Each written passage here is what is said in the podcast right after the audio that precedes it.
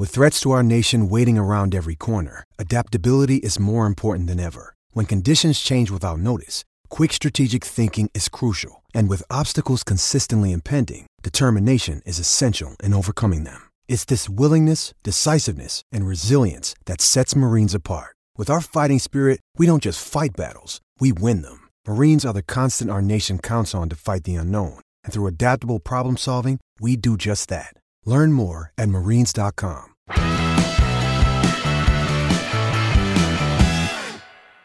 Hello, everyone. Rob Guest from Football.London here, and welcome to the latest episode of Gold and Guest Talk Tottenham. There's a lot on the agenda today following Tottenham's 2 2 draw against Liverpool on Sunday, a game in which Spurs perhaps should have won given the amount of chances they created.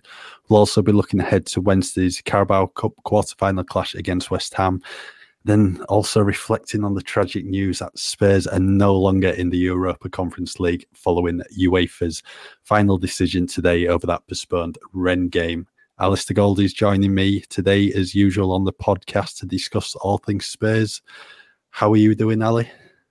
I, just feel sorry for you, mate. I feel sorry that you're not going to be able to use the expression "the road to Tirana" anymore, because Tottenham's car somewhere along the route sat nav hasn't worked. They've got themselves lost, and they will no longer be heading down that road to Tirana. So, uh, my thoughts are with you at this difficult time as you uh, have to put away the term road to Tirana. But uh, I'm sure we've got plenty of other great stuff to talk about, and an absolutely cracking match yesterday to discuss.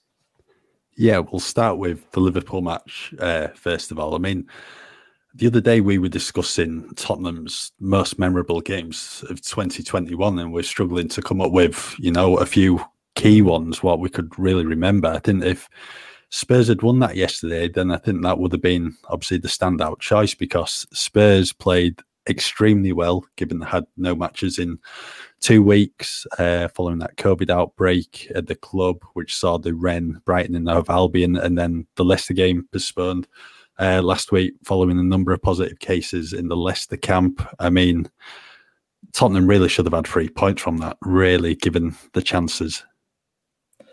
Yeah, it was such a mad game. It was, do you know what? The, the expression "the beautiful game" is kind of it's bandied about a bit. But yesterday, I just kind of felt, you know, we've had matches called off. There's been doubts about whether football can take place, everything about that match at the Tottenham Hotspur Stadium showed why it's so wonderful to have football. It really it was it was a beautiful game. It might not be the result either side wanted or felt they deserved, but you know, you look at it, you had four goals, a red card, a potential another red card, two penalty claims, some lovely finishes as well. Um, it just it just had a bit of everything. It had shots galore. It had redemption stories, players coming back in from the cold and playing really well. Had one of the best uh, players in the world right now on display. Um, absolutely kind of kept quiet by a young left wing back getting his real his first kind of Premier League start for Spurs in in God knows how long. I'm trying to think when his last Premier League start was. Ryan Sessegnon. Been a while back sometime during mm. the Mourinho era, wasn't it? Was it Norwich at home, January yeah. 2020? I think we've mentioned that before. I think he might have played in started in cup games, but his yeah. last Premier League start, I think, was that one. So that's almost two years ago. yeah, yeah, which is is mad. And he came in, and you know, I know we're going to talk about him, but but that's just one of the many elements of the story yesterday. It was so much going on. Harry Kane being the hero and the villain in a way, you know, scoring his first goal in, you know, or sorry, second Premier League goal of the season, the relief on his face. And then in another moment, of course, probably should have got sent off as well if you kind of looking at it objectively. Um, I loved it, honestly. The crowd were brilliant. The crowd, 45,000 of them, had all made that trip. And understandably, a lot of people have been would have been put off. You know, at that kind of time, what was it, the 19th, being worried about going someone getting COVID just before Christmas. 45,000 turned up and they were in great spirits. I think they responded to what they saw on the pitch. And yeah, I don't know whether it's because I'd been away for two weeks, you know, which felt like the longest two weeks ever. I was saying to this some of the people in the club, it's like how much happened in those two weeks? it's like that would be a normal international break kind of period, but it felt like, like a month. Um, and then to come back with that yesterday, it, it was brilliant. It was such a good game. Yeah, I unfortunately couldn't be at the game yesterday. A bit good not to go in the end, having watched it. I mean, it was a really, really good game, and I think the only disappointment for me was that Tottenham didn't get the win because they did have the chances. And I don't know what people were really expecting from Spurs yesterday, given that they had two weeks with no game. Uh, obviously, the training base was shut for a few days. When they were training, there was limited numbers because a lot of players were obviously having the isolation periods uh, after testing positive for COVID. Uh, and then Liverpool are coming into the game bang on form, six successive wins, uh, scoring goals for fun at the moment. I think a lot people might have expected a Liverpool win, but you know, Spurs thoroughly deserved to get something out of the game. I thought they were fantastic. I know Liverpool had a couple of good openings inside the first 10 minutes and, you know, possibly could have really scored that with uh, Andy Robertson's header inside the first minute or so. But Spurs responded so well. Uh, good finish from Kane, really good team move. Uh, I know Tanguy Ndombele will get a lot of credit for the through ball. I mean, it was a fantastic through ball, but I think Harry Winks as well deserves so much praise because uh, that was a really, really good tackle on Naby Keita and it just lifted the crowd. Everyone responded to that and they worked it extremely well and scored. Uh, possibly unlucky with Son missing the target following another quick counter, but I, I, just think there was a bit too much on it from Kane. Yeah, I don't uh, think it's the greatest ball from Kane. I think that was more no, on Kane than Son, I'd say.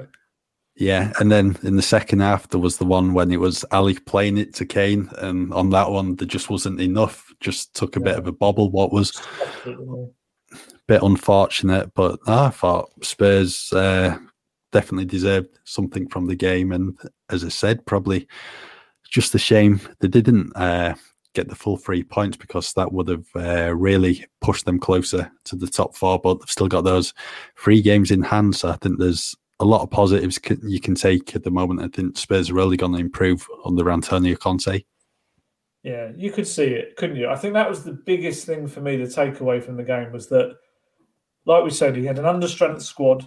Um, some players coming back from COVID, who you know, I was told pretty much most of the players that came back from COVID were absolutely kind of essentially flat out in training sessions. They were struggling big time.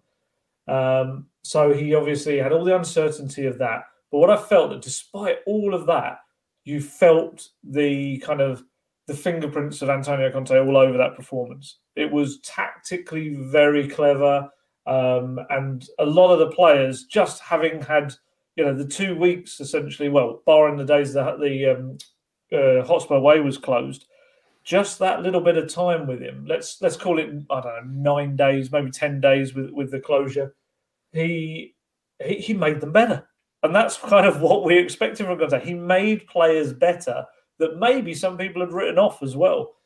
Um, yeah, I think it reminds. I said this to you earlier before we started recording that it reminded me a bit of the Leicester match when Spurs won 3 0 under Mourinho at home um, a couple of seasons back when every, time Spurs went forward, they looked like they were going to rip Leicester apart. And on that day, they did. They were really clinical. Obviously, they had Kane in, in, in better form then. And I felt yesterday, had their finishing or or maybe sometimes the final pass in the final third just been that little bit better, the first half could have been like that against Liverpool. They could have actually been out of sight. It maybe could have been something like 3 0 up at half time. Um, and, you know, it, this is not to say that Liverpool didn't have their chances. They had plenty of chances. Um, but I would say probably Alisson was the more the busier of the two keepers. I think Spurs probably had the better chances. Um, and it, I thought Jurgen Klopp was quite. I don't know. He was funny after that. I like Jurgen Klopp. I think he's a really good manager. And I don't know, obviously, where he sits exactly with you, but um, you know, I like Jurgen Klopp as a manager. I think he's. I like what he tries to do with his football. You know, I like what he tries to get his teams to do. But I just felt afterwards there was some strange kind of things he came out with. You know, he came out about the the long balls. Spurs, you know, they just kept booting it long, and then, in his words, Son and Kane would be on their bike. you know, we've looked at the stats. Liverpool played more long balls than, than Tottenham did. I didn't really understand the logic behind that comment. And I actually felt that, like against the Leicester game, I think a lot of the counterattacks were actually very quick passing moves out of their own box. You know, sometimes, like, I don't know, let's say for Son's um, leveler at the end, you know, Winks was hitting a, a ball, kind of a slide ball uh, through, but he was almost on the halfway line when that happened. We're not talking about booting out. Eric Dier. you know, Tottenham's new quarterback, essentially. Yeah, he probably played two or three of those diagonal Toby Alderweireld style balls out to um, on the left. But that was not that's not a hidden hope kind of let's get everyone running kind of ball. That's a very cultured diagonal ball that we see. You know, you see teams play that and you see them getting cheers and stuff because it's like the technique involved. So I thought that was odd.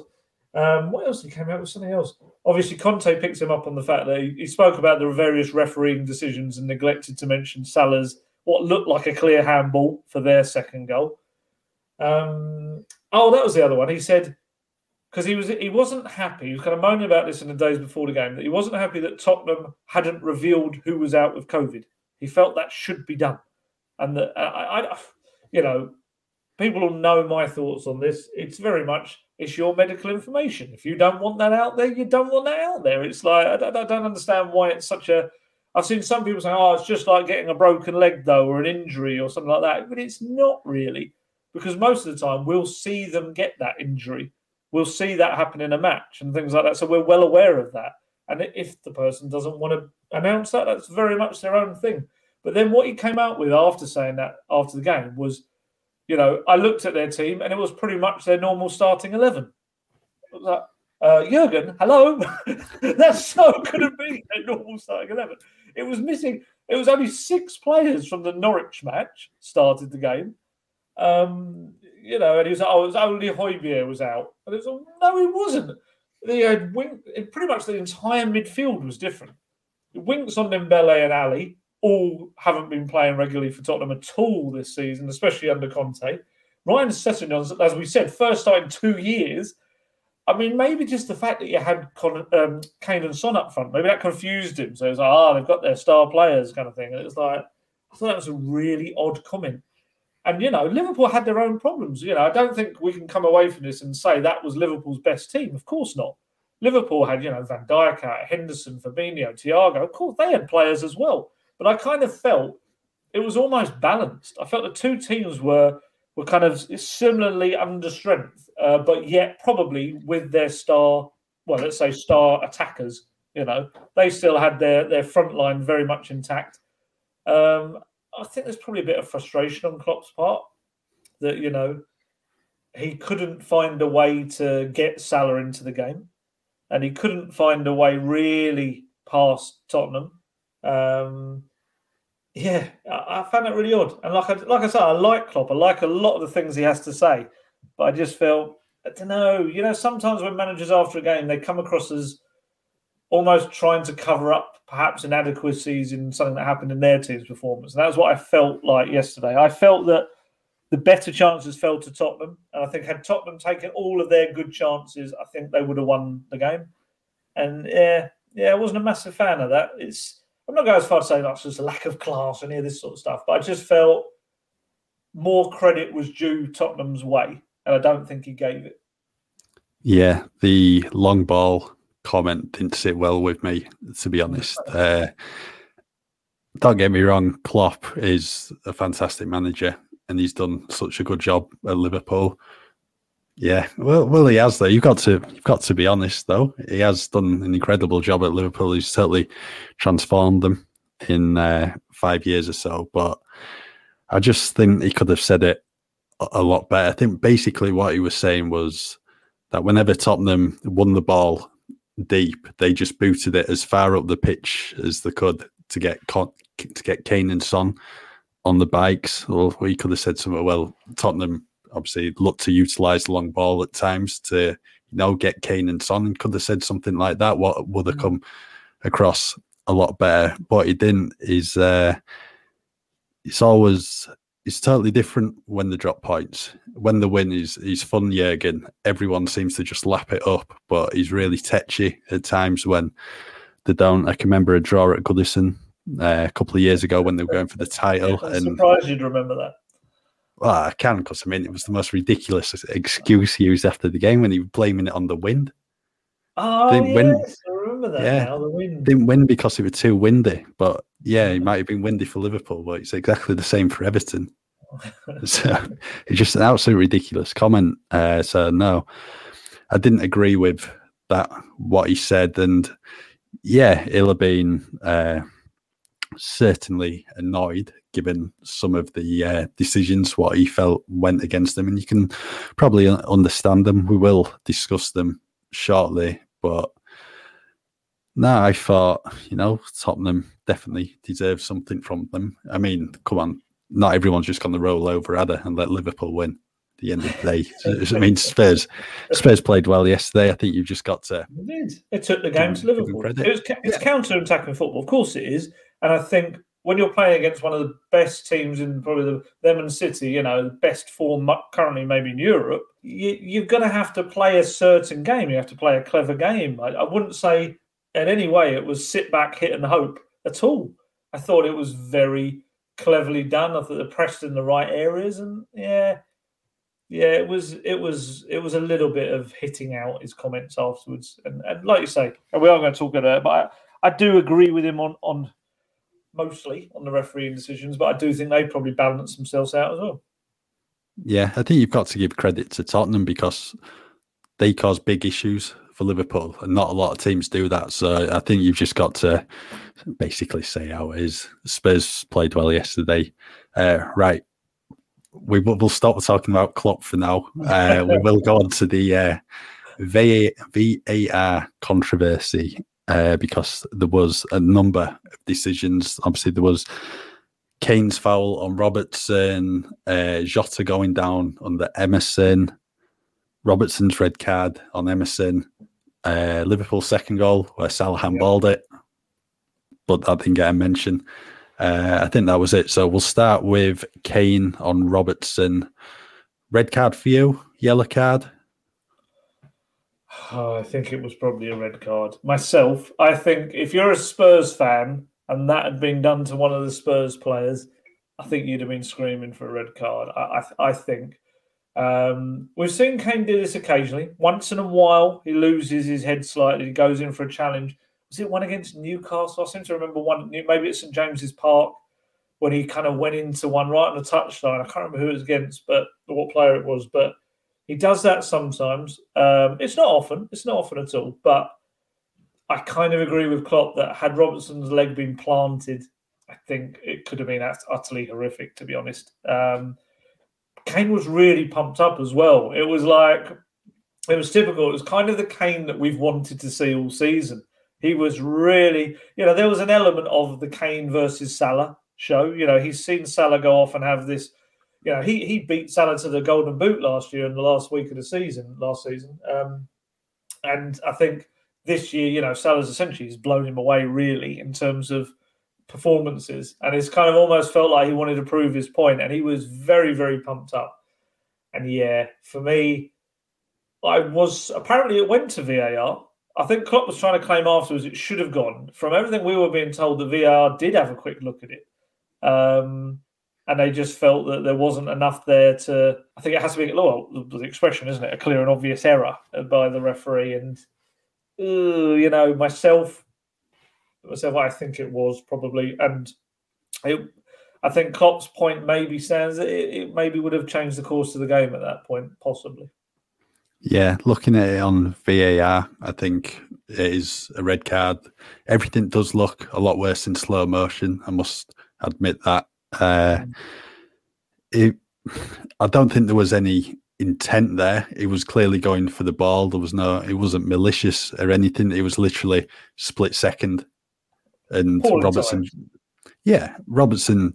You know, just nicked it uh, to stop Kane from getting it, and yeah, I think looking at the replay, then it was a red card, but VAR didn't give it. So we'll move on to the next one, and that was Emerson's challenge on Diogo Jota. Penalty? No penalty? Again, I'm going to put a caveat on this. again, I would probably agree with Klopp. I felt it was a penalty. I felt it was a penalty in the moment, and I watched it back and I was like, I think it is.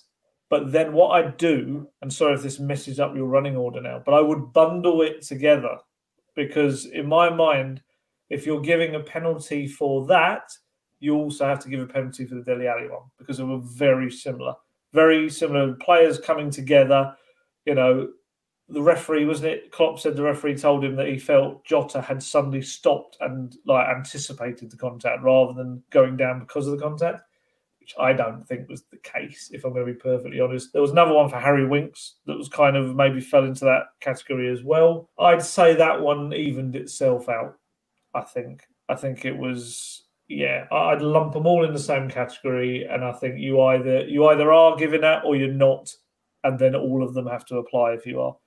Um, yeah, it was it was just a crazy game. Just remembering all the different things that happened, it was mad. Yeah, for me that was a penalty. We'll move on to the next one. So I just thought it was a penalty. There's, there's nothing else needed to add to it, to be honest. So the next one, Liverpool's second goal, what Robertson scored. It did appear that Mohamed Salah handballed it. I, I don't know why. Uh, it was given. To be honest, it looked a clear handball. You could definitely see it uh, hit his hand. But I mean, what were they checking for? I've just totally forgotten. Was it offside they were looking for originally with that one? they were looking Um, at something, but it wasn't the handball. Was didn't that come just after the penalty incident with Dele? Were they looking back to the Dele one? Because it, it could have been, to be honest. It might have they been. then went up the pitch, didn't they? And I think they were all. I remember Kane was pointing up the pitch as if to say, "You need to check Yes. that first. Yeah. yeah, I think so. But yeah, sorry, I've just just literally had some. As we're doing this, we just literally have been sent an email by UEFA. Spurs have got a little uh, a little fine So Do you remember the Tottenham versus Vitesse match in November? Um, Spurs have been fined five thousand euros for an invasion of the field of play, and uh, another two thousand seven hundred fifty euros for throwing of objects onto the field of play. Vitesse have been also Funny enough, Vitesse have got a much bigger fine: five thousand six hundred twenty-five euros for throwing of objects and five thousand for crowd disturbances. I remember that now, wasn't there? There was like something really going on in the crowd, wasn't there? There was a proper, was it some bit of a brawl going on, wasn't there, or something? Uh, in the far corner, who just a load of Vitesse fans. I can't actually remember what they were doing, but I think all the police and stewards, there were just loads around them trying to stop it all. So, yeah, that Ah, probably explains why they got fined a lot more. I was away, wasn't I? That was Conte's Yeah. first. Um, Yeah. his first game. It was, yeah. Yeah. Oh, there you go. Some breaking news during the pod, but which by the time everyone listens to this will be well aware of. but there you go. um, what was I going to say? What were we talking about? Oh yeah, we were talking about the the uh, Salah uh, moment. You know, Conte very much afterwards. He was very clear. It's like you know, Jurgen didn't mention this, did he? Kind of thing. It's like my assistants. He's he's made it. He did the old Arsene Wenger of I haven't seen anything, but he said my assistants have told me that the um, you know Liverpool's second goal. In his words, it was incredible. It should, it, it you know, incredible that it stood. And I've, I've watched it. I didn't actually get a chance to see it a second time until I got home late last night.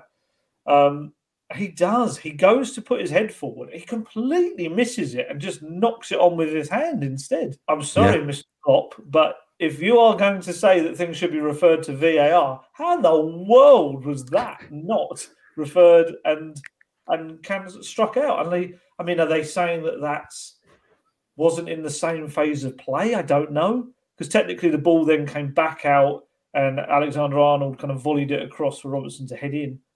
But come on. If he's not getting advantage by flicking it across with his hand, I don't really know what else the handball rule is there for. Yeah, I just found it really strange that when they were looking on VAR, I think that was only showed once, Salah. And Mm. Ben Davies claimed for it. Ben Davies put his hand up straight away, but it wasn't given. So we'll move on to the last. his hand up straight away as well. Yeah. Right. So we'll move on to the last one uh, with VAR, and that was Andy Robertson's foul, straight red on Emerson. Royal. Who's red red card all day long. He's just don't know how gone he through got yellow first. It's no. a bit like you know, while I absolutely have sympathy with them over the uh, the Kane decision, my he just swiped at him. It was just like, I'm getting that ball. I don't even care if you're in the way. It was bizarre. And, and to be fair to Klopp, that was about the only one he actually agreed with. He said, you know, he's just been silly. He's just been done that. And yeah, God, well, even where we were over the far side, you could see Emerson just fly up in the air like a cartwheel. Um, and him kind of, he screamed as it hit him as much as we sometimes say footballers, you know, they go down a little bit easy and they make out these screams. My God, he, you know, his leg was almost hacked off. Um, yeah, absolutely no complaints there. Surely, um, I think, yeah, I think the only thing that I'd contest is why the world he got a yellow card to begin with, and he even had to go over and look at his monitor. The linesman should be telling him straight away that was ridiculous. Um, yeah. my biggest disappointment, really, after that was that Spurs didn't really make enough of having the extra man. They'd actually played really well, and I'd say in that what was it, thirteen? I don't know, it's probably that six minutes of added time as well, maybe twenty minutes almost at the end. They kind of wasted that. If they'd kept on doing what they were doing so well, maybe that was the problem. Maybe they were trying to continue doing the countering when perhaps they should have just dominated possession and used the extra man. And uh, yeah, definite red card though. Absolute nailed on, as they say. Yeah, it was uh, clear as day that absolute straight red. I think Stephen Warnock was on Sky Sports News today when they do the ref watch, and he was asked about it. Now Warnock's the next Liverpool player, and he yeah. says it was a yellow card. I don't know what he's saying. No. Yeah, he didn't really, did he? Yeah, seriously, I've oh, seen it on, on Twitter. Hundred percent. Yeah, shocking. Right, we'll we'll move away from all this VAR stuff because I mean we yeah. could talk about it all day. Let's talk about Harry Winks. What a performance from him yesterday! He was one of the players who uh, came into the side following that game against Norwich. Total of five changes, and he's made his case to start in the next game against West Ham. He was absolutely brilliant in the middle of the park yesterday.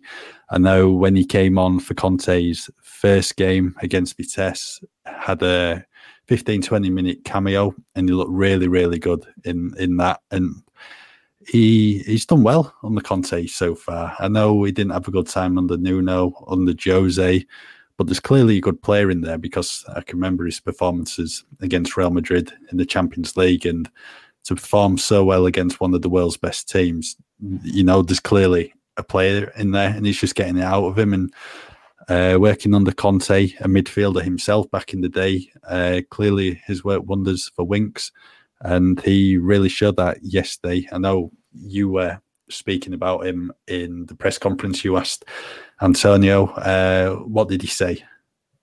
Yeah, well, I kind of did a bit of a double question. It was about um, Winks and Dele, and just said just pretty much straight off, what, what did you make of them today? and he just he was full of praise for especially Harry Winks. He just said he's just impressed me so much in training. He said he's just shown this real will and desire in training to kind of essentially catch his eye and say, "Look, give me a chance." And yeah, I think you're right. I think every time we've seen him under Conte, I think he's been quite bright. And you know, I think people maybe lump him in with the embarrassment in Mura, but he didn't play. He wasn't playing that night. You know, he he just I think he just played against Leeds, didn't he? And I think he'd done well against Leeds.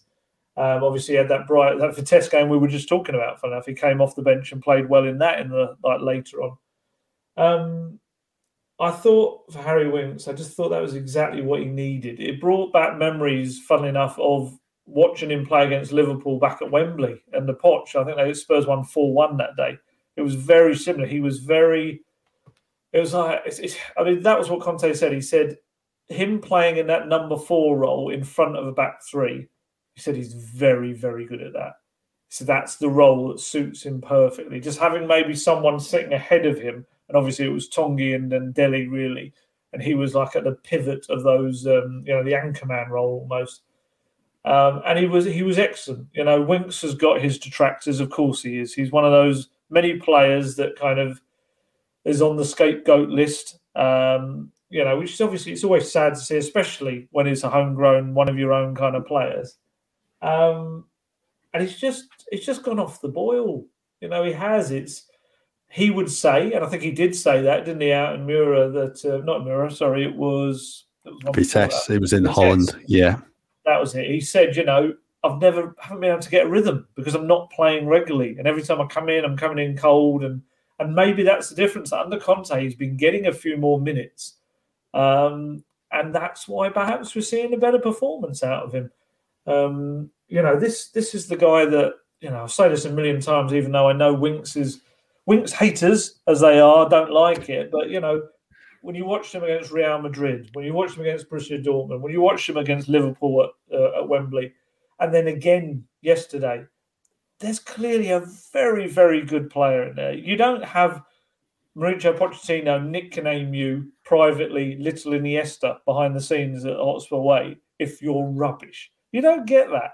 I remember when Winks was actually told that. He wasn't even aware that that was what Poch called him behind the scenes, and because that's what you saw in him, just a little Iniesta. And of course, his season hasn't really progressed since. I'd say the season of the Champions League final, I think him and Sissoko were probably two of the standout players in that midfield. You know, Winks had a lot of good games. Um, and I wrote this in my talking points. People often forget that all the hoopla was about that Champions League final was Kane coming back after two months, two months out injured, and how he was so poor, blah blah blah. It should have been Lucas Moura, and it kind of overshadowed the fact that Harry Winks also came back that night after two months out injured, and he played about an hour he was good. He was very bright. He put in a good performance, but obviously, everything pretty much about Tottenham's performance that night is going to be buried in the sands of time because of the final result.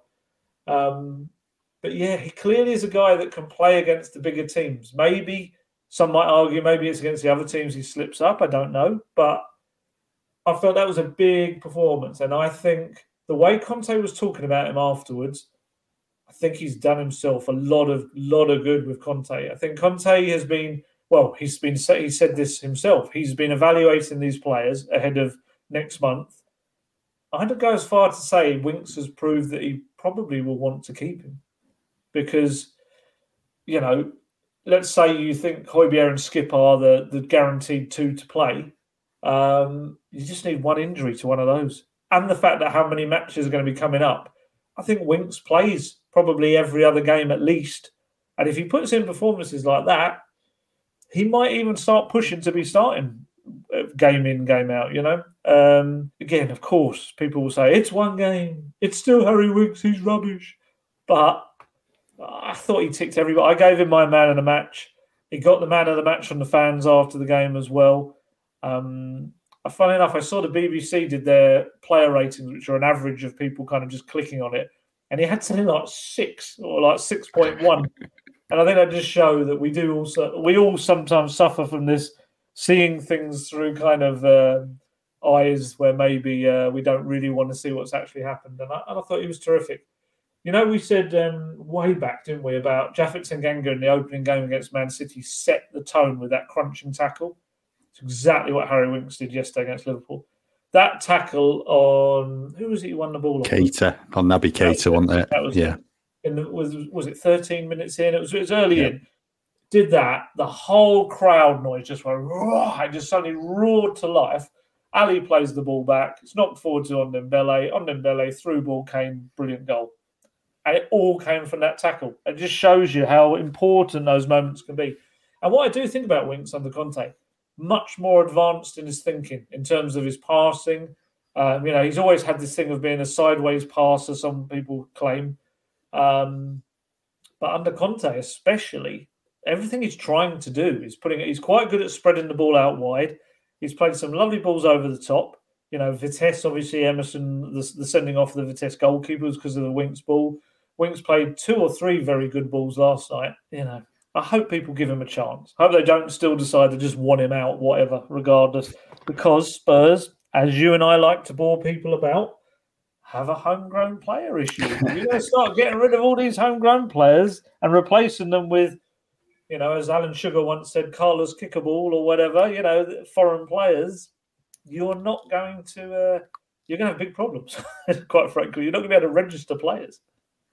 I think he'll still be at the club come the start of February. I think mm. Conte's taken a shine to him, as he alluded to you yesterday in the pre-match press com- in the post-match press conference. He was waxing lyrical about him. And given what he said, I just can't see him turning around in January going, all right, we don't need you, Harry. We'll let you go this month now, given what he's saying. I think he's firmly part of his plans. Uh, the fact there's no European football now means there's limited games. It's just your Premier League, potentially an FA Cup if you have a cup run, which fingers crossed Spurs will, given they've got Morecambe first up, should at least get to the fourth round. Potentially got a Carabao Cup uh, semi final coming up. So, key to that for Winks, carry on this performance yesterday. Yes, it's only one performance. You need to take it forward. If you do that, minutes will come. And yeah, really impressive him. And the fact he's just getting the ball forward as well. That's uh, good to see. That's what people want to see. And, you know, hopefully he can kick on from here. Another two who impressed, who deserve a mention as well Dele Alli and Ryan Sessegnon. Uh, Conte was asked ahead of the game by Sky Sports about his team selection and basically giving the chance to the likes of Sessegnon, Alli, Winks, as they've not played a right lot under him. And what he said was he's giving them a chance. He wants them to show them he can they can be a part of his plans at Tottenham. Basically, they're playing for the future potentially. And you've got to say all three took the chance yesterday. I thought Dele was really good. Uh, on the left of a midfield three, probably similar to the role he had under Nuno, but he was certainly more attacking on the Conte, give him more license to go forward. And I think the only thing missing from his performance was a goal. I think he should have buried that one. What Son played across to him. I mean, that was a really good pick out from Son because he had two or three defenders around him. Good save from Alisson, really good save. But I think Dele, in all honesty, should have think he should have uh, buried that. And then there was the one where he tried put, putting it on the plate to Kane and just took a bit of a bobble, didn't have enough on it, and the chance went. But I didn't a lot of positives with Alli's performance yesterday, and then same for Sessegnon as well. I know you said at the start of the show, um, Mohamed Salah being one of the world's best players at the moment. Many see him as the world's best player. He didn't have a kick yesterday, and that's down to Ryan Sessegnon and Just Ben Davies. Yeah, on uh, Tottenham's left. Uh, barely knew he was in the game. Salah, he, he literally did nothing of note. So I think Sessegnon deserves plenty of credit and Davies as well. With Sessegnon, he's in his favoured position now as a left wing back. When he was at Fulham, a number of Premier League clubs were interested in him because of the amount of goals and assists he scored. And, you know, Mauricio Pochettino was always keen to bring him to Tottenham, and they finally got a deal done in August 2019. Hampered by injuries that first season, he was in and out of the team when he was fit. Did well at Hoffenheim last year he's come back in the summer. Injuries again have, you know, really limited him in terms of his minutes, but he's been getting quite a few appearances under his belt under Conte so far. Probably less said about that sending off uh, NS Mura the better, but I think he was very good yesterday, and I think he's a serious option to play left wing back. Uh, I think Sergio Reguilon's really got a battle on his hands for that position over the long term. Yeah, Conte really likes Sessegnon. You can tell. He, the way he kind of, other than the massive praise he's given him, especially when he came back from injury, is raving about him. But one of the ways you can tell is that yesterday, in three different interviews and my question to him, he brought up Sessegnon unprompted. Questions weren't about Sessegnon. And he said, Oh, don't forget Ryan Sessegnon. He was really good. And it was like, okay, all right, we get it. You really like him, kind of thing. Um, I'd probably say the two performances, yes, they kind of maybe have differing uh, long term meanings for both players. I think for Sessegnon, it was it was proof that Conte is absolutely right about him, that he is, you know, he's going to really left wing back. Yeah, I agree. I think I'd actually say, and, and again, this is very much within its scenario, within that game. I felt when Reguilon came on, Spurs weren't as threatening down the left. I actually felt they lost a little bit of that, and that's massive credit to Ryan Sessegnon because he had a couple of moments. You know, he just kept trying to. He had a lot on his hands defensively, but it didn't stop him trying to get up the pitch. And Dier kept picking him out with passes. Um, he had one early on where he, he got into the box, but then he took it on really well. I think he headed it on. I think Trent Alexander Arnold just got a foot in to to knock it away.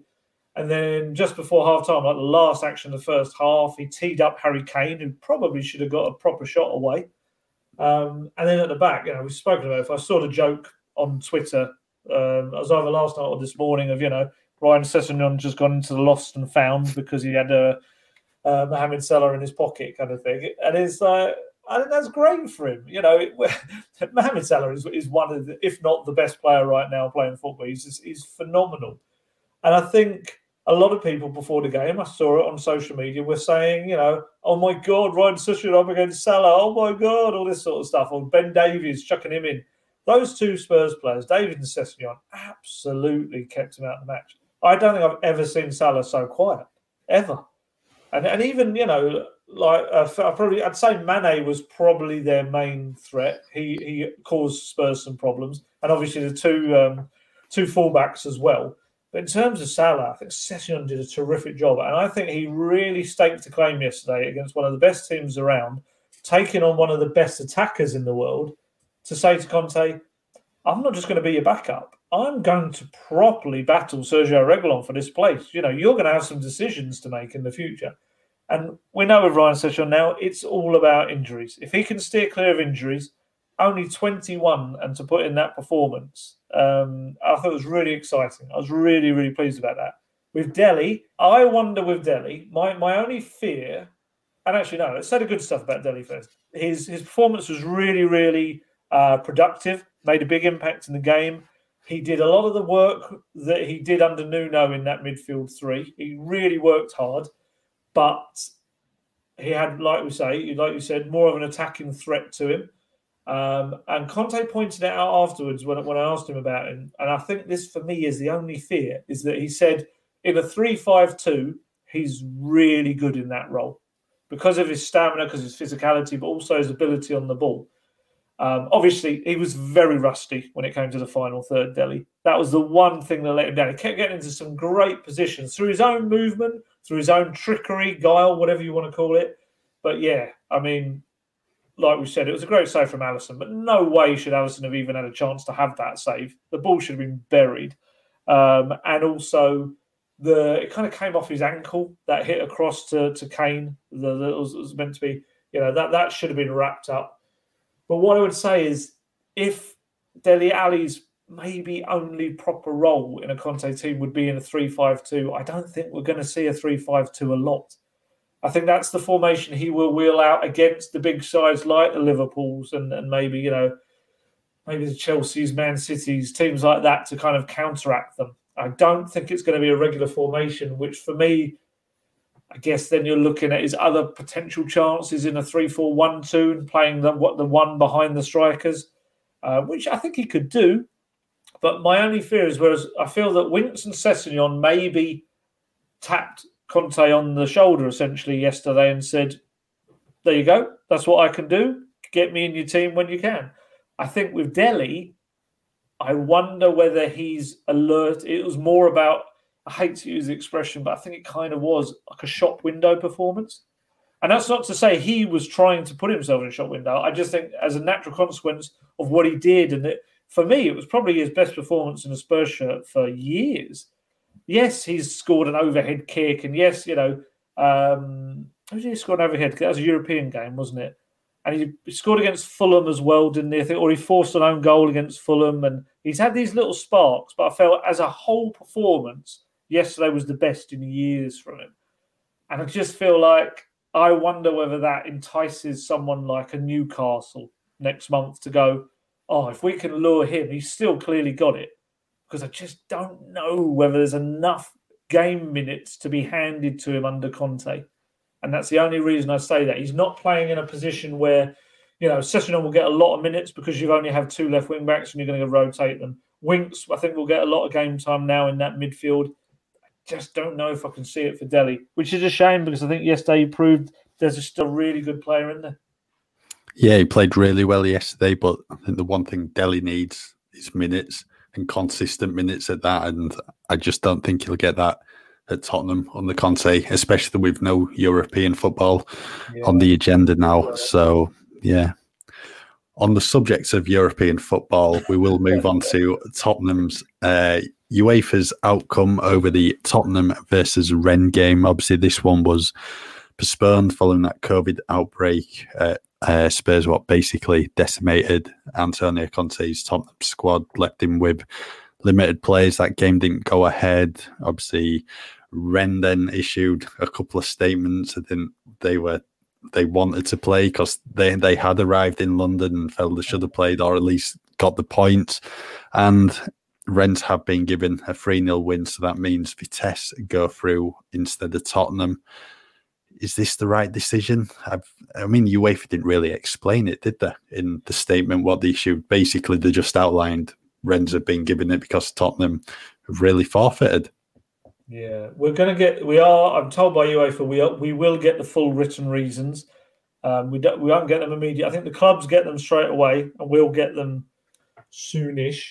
Um, I can't help but feel that Tottenham have been essentially chucked out of a competition because they tried to do the right thing. I, I can't see any other way of looking at it. Yes, it may be that Tottenham was slightly above the available players rule that UEFA have, but I'm sorry.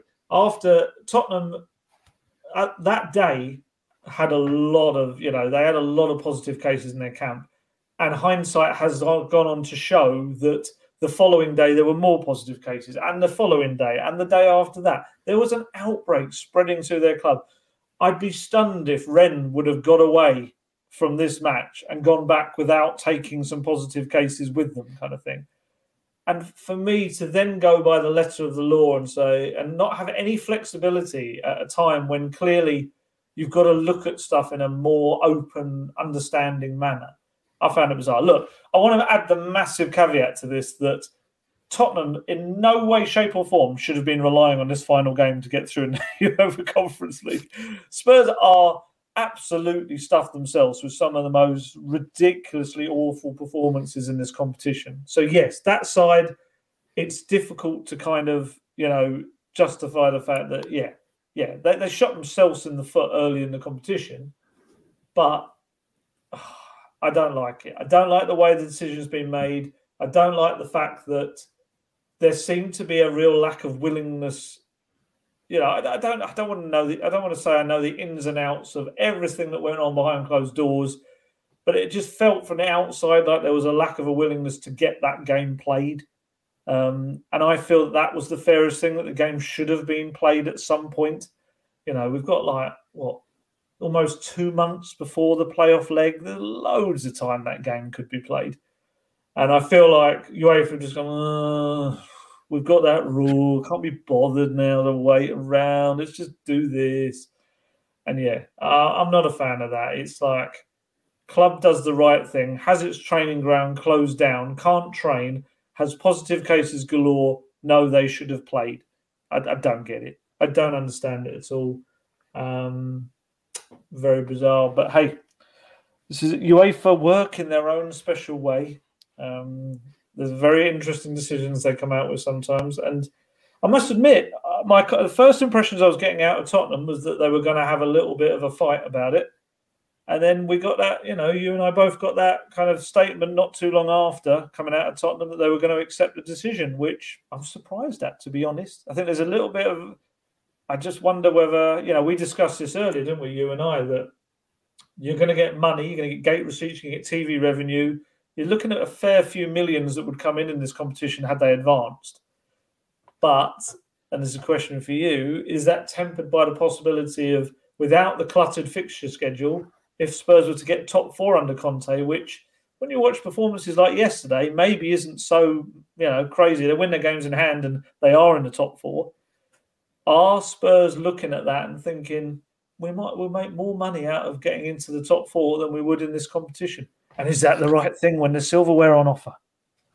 Possibly. I think there's uh I think first of all, Tottenham did the right thing in terms of getting the Rennes game postponed. There's just no way that could have been uh, going ahead. And you know, it is what it is with UEFA's decision. Tottenham are disappointed with it. They did say that but they've accepted it. And I think the Vitesse, they're happy with the outcome. I think they said in their statement, their general director was saying it wouldn't have sat well with them really if it was a different outcome. And they're not expecting uh, basically an investigation into it. I think they're pretty confident that they will be playing Rapid Vienna in the next round in February. So for me, uh, if you're in that European competition, I know a lot of people weren't happy about it and thought Spurs are better off out of it. But I think for me, if you're in it, you play it to win and go all the way. But it's it's not the case now. The road to Tirana is officially over for Tottenham. Uh, but I think there's a lot of benefits now to not being in this competition. Uh, like you said, Champions League. Tottenham, as it stands, six points off Arsenal. Do have three games in hand, all winnable games as well. Burnley away, Brighton away, who've had a bit of a wobble recently. Leicester aren't the team they were previous two seasons, so that's potentially another nine points you could get there, climbing to the top four. And then Spurs have winnable games coming up over the festive period. Crystal Palace at home, Southampton and Watford away.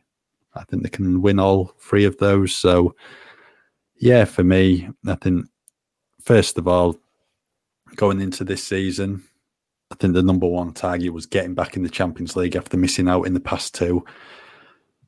You qualify for the Champions League, that brings you more money, makes you more of an attractive proposition to potential new signings. Antonio Conte is now the manager.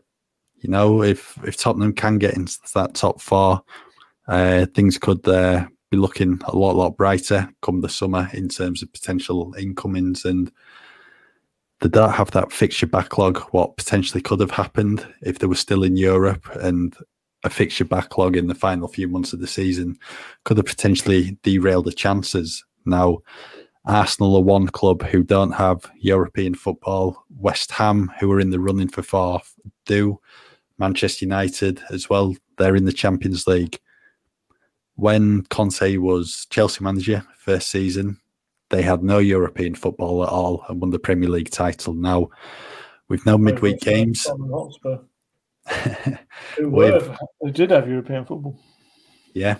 With no midweek games, that means more time on the training pitch. That has always been a problem over the past few years. Big problem for Nuno at the start of the season. Just limited time to get to know his players, get his philosophy across. Jose Mourinho made that point as well when he was manager. The one thing he wanted was time on the training pitch. Because with these European games, you're having a recovery session after, you'll have a recovery session after a Premier League game. You just don't have the time to have a proper intense training session to try and get your philosophy and your ideas across. And I mean, that's why Conte's been doing double sessions just to get everyone up to speed and getting everyone, you know, the right thinking. So I think extra time on the training pitch is only going to bode well under Conte. They've made big strides already so far, and that is with games in midweek and limited time. And obviously, there's been plays out with COVID, uh, so that's been limited numbers on the training pitch. So yeah, I think there's uh, there can be some big benefits to uh, no European football, and fingers crossed, come May we will be talking about a Champions League finish. Yeah, I mean, I think the purists won't be happy. The, uh, the people who would maybe rightly say you should always be looking for a trophy over top four, you know, the, the, and I understand that point of view completely. But if this situation is the way it's played out, you know, there's, there's nothing really probably Tottenham can do about it unless they did launch some big legal challenge in the Court of Arbitration for Sport, which doesn't look like it's going to be. Um, you make the best of the situation, I guess. And, and that situation, yeah, it, it, could really open things up for Antonio Conte. And, you know, I very much was thinking with Tottenham, you look to next season. Next season, the big summer, that was going to be all about the Conte way. This could end up, this could end up really making this season very interesting. Um, you know, I'm sure there's people out there saying, oh, but he needs more transfers, he needs new faces, all of this we cannot forget that Conte is a guy that improves what he has as well. And we've said this before about the players who maybe some people will have deemed as average or not superstars, and he's turned them into very important players within his teams. Um, and as, as you know, Harry Winks may become one. Ben Davies looks like they're becoming one. Who's you know, some people maybe unfairly label as, as not the best around or, or average or whatever they, they they kind of throw out these terms I think Antonio Conte, first and foremost, is a very good. I almost almost water. He's a very very good coach. You know, he is so good. That that is his primary thing. And he spoke about this yesterday um, when I asked about the Dele and Winks, and, and he spoke about Sessegnon as well. He said, "My job, the first thing I want to do is I want to improve every single player in the squad." He said, "If I can improve every single player in the squad, then we raise our level, and that's when we can become competitive." And I thought that was really important he says a lot of the right things. I really, I think you know he's, he's been a real breath of fresh air, not only behind the scenes, but I think for us as journalists as well. And this is not to go in too hard on Nuno, who we knew was a man who didn't really want to talk about much at all. Um, but Conte, he's very open and he's very insightful, and he'll give you tactical answers as well, which is great and you just get this air of confidence about him and confidence in what he's doing.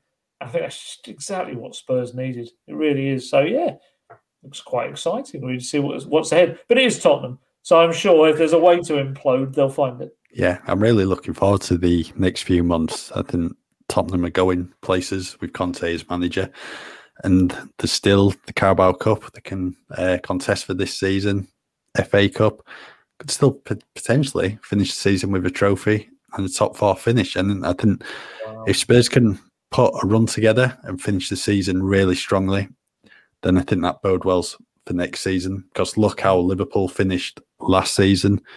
At one point, it looked like they were going to miss out on the top four altogether. I think they won about seven or eight in a row. Got the key players back. They've started like house on fire this season. So I think key for a good season next year finish this season strongly and just kick on from there. Definitely. Right. Uh, let's talk about West Ham. We'll do this briefly because I know we're coming up to an hour already. So, for 57 minutes of that, we're spent talking about Jurgen Klopp. Yeah. Yeah, Wednesday it is the return of the Carabao Cup. West Ham are the visitors to Tottenham Hotspur Stadium. West Ham went in action this weekend can't remember who they were supposed to play, but their game was called off due to obviously COVID issues. So it's going to be an interesting London derby because West Ham have done very well under David Moyes so far. I can remember when the draw was made and Nuno was still manager, thinking this could be a, a West Ham win here potentially, but feeling a lot more confident with Conte in charge now. It's going to be, you know, should be a really, really interesting game. In terms of the team, would you be changing it up that much, or would you just go with exactly the same eleven? Maybe put Oliver Skipp back in, Reguilon, plays like that. Depends on where people are at fitness wise. Obviously, there's certain players that we know will be coming back from um, from COVID, um, and we know that it's going to take them a little bit of time to get up to speed. Whether that's you know another what would that be another four days on from Sunday's game. I, I, think we'll see a few changes. I think those players who were out there on Sunday will have certainly given everything, and I think there'll be some tired legs.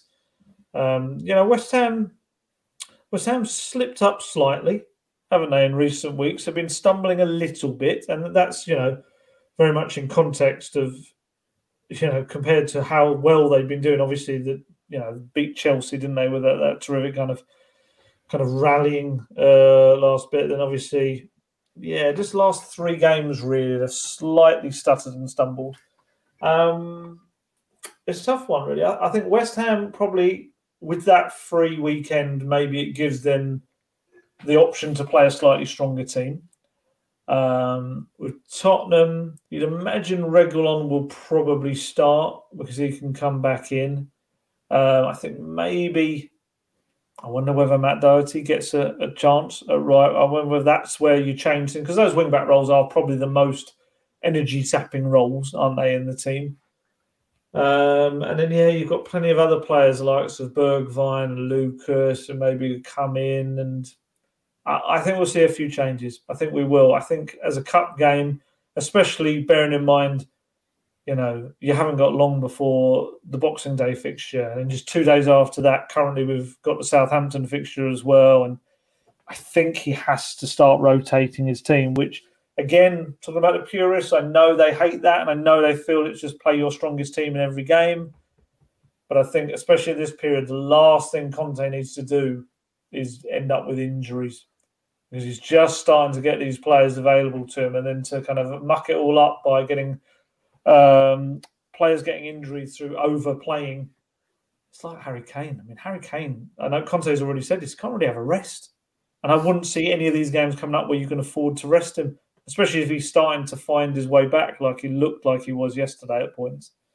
Yeah, no, I'd um, I, I'd make a couple of changes, but probably not wholesale ones. Yeah, I agree with you. I don't think it's the time to do wholesale changes.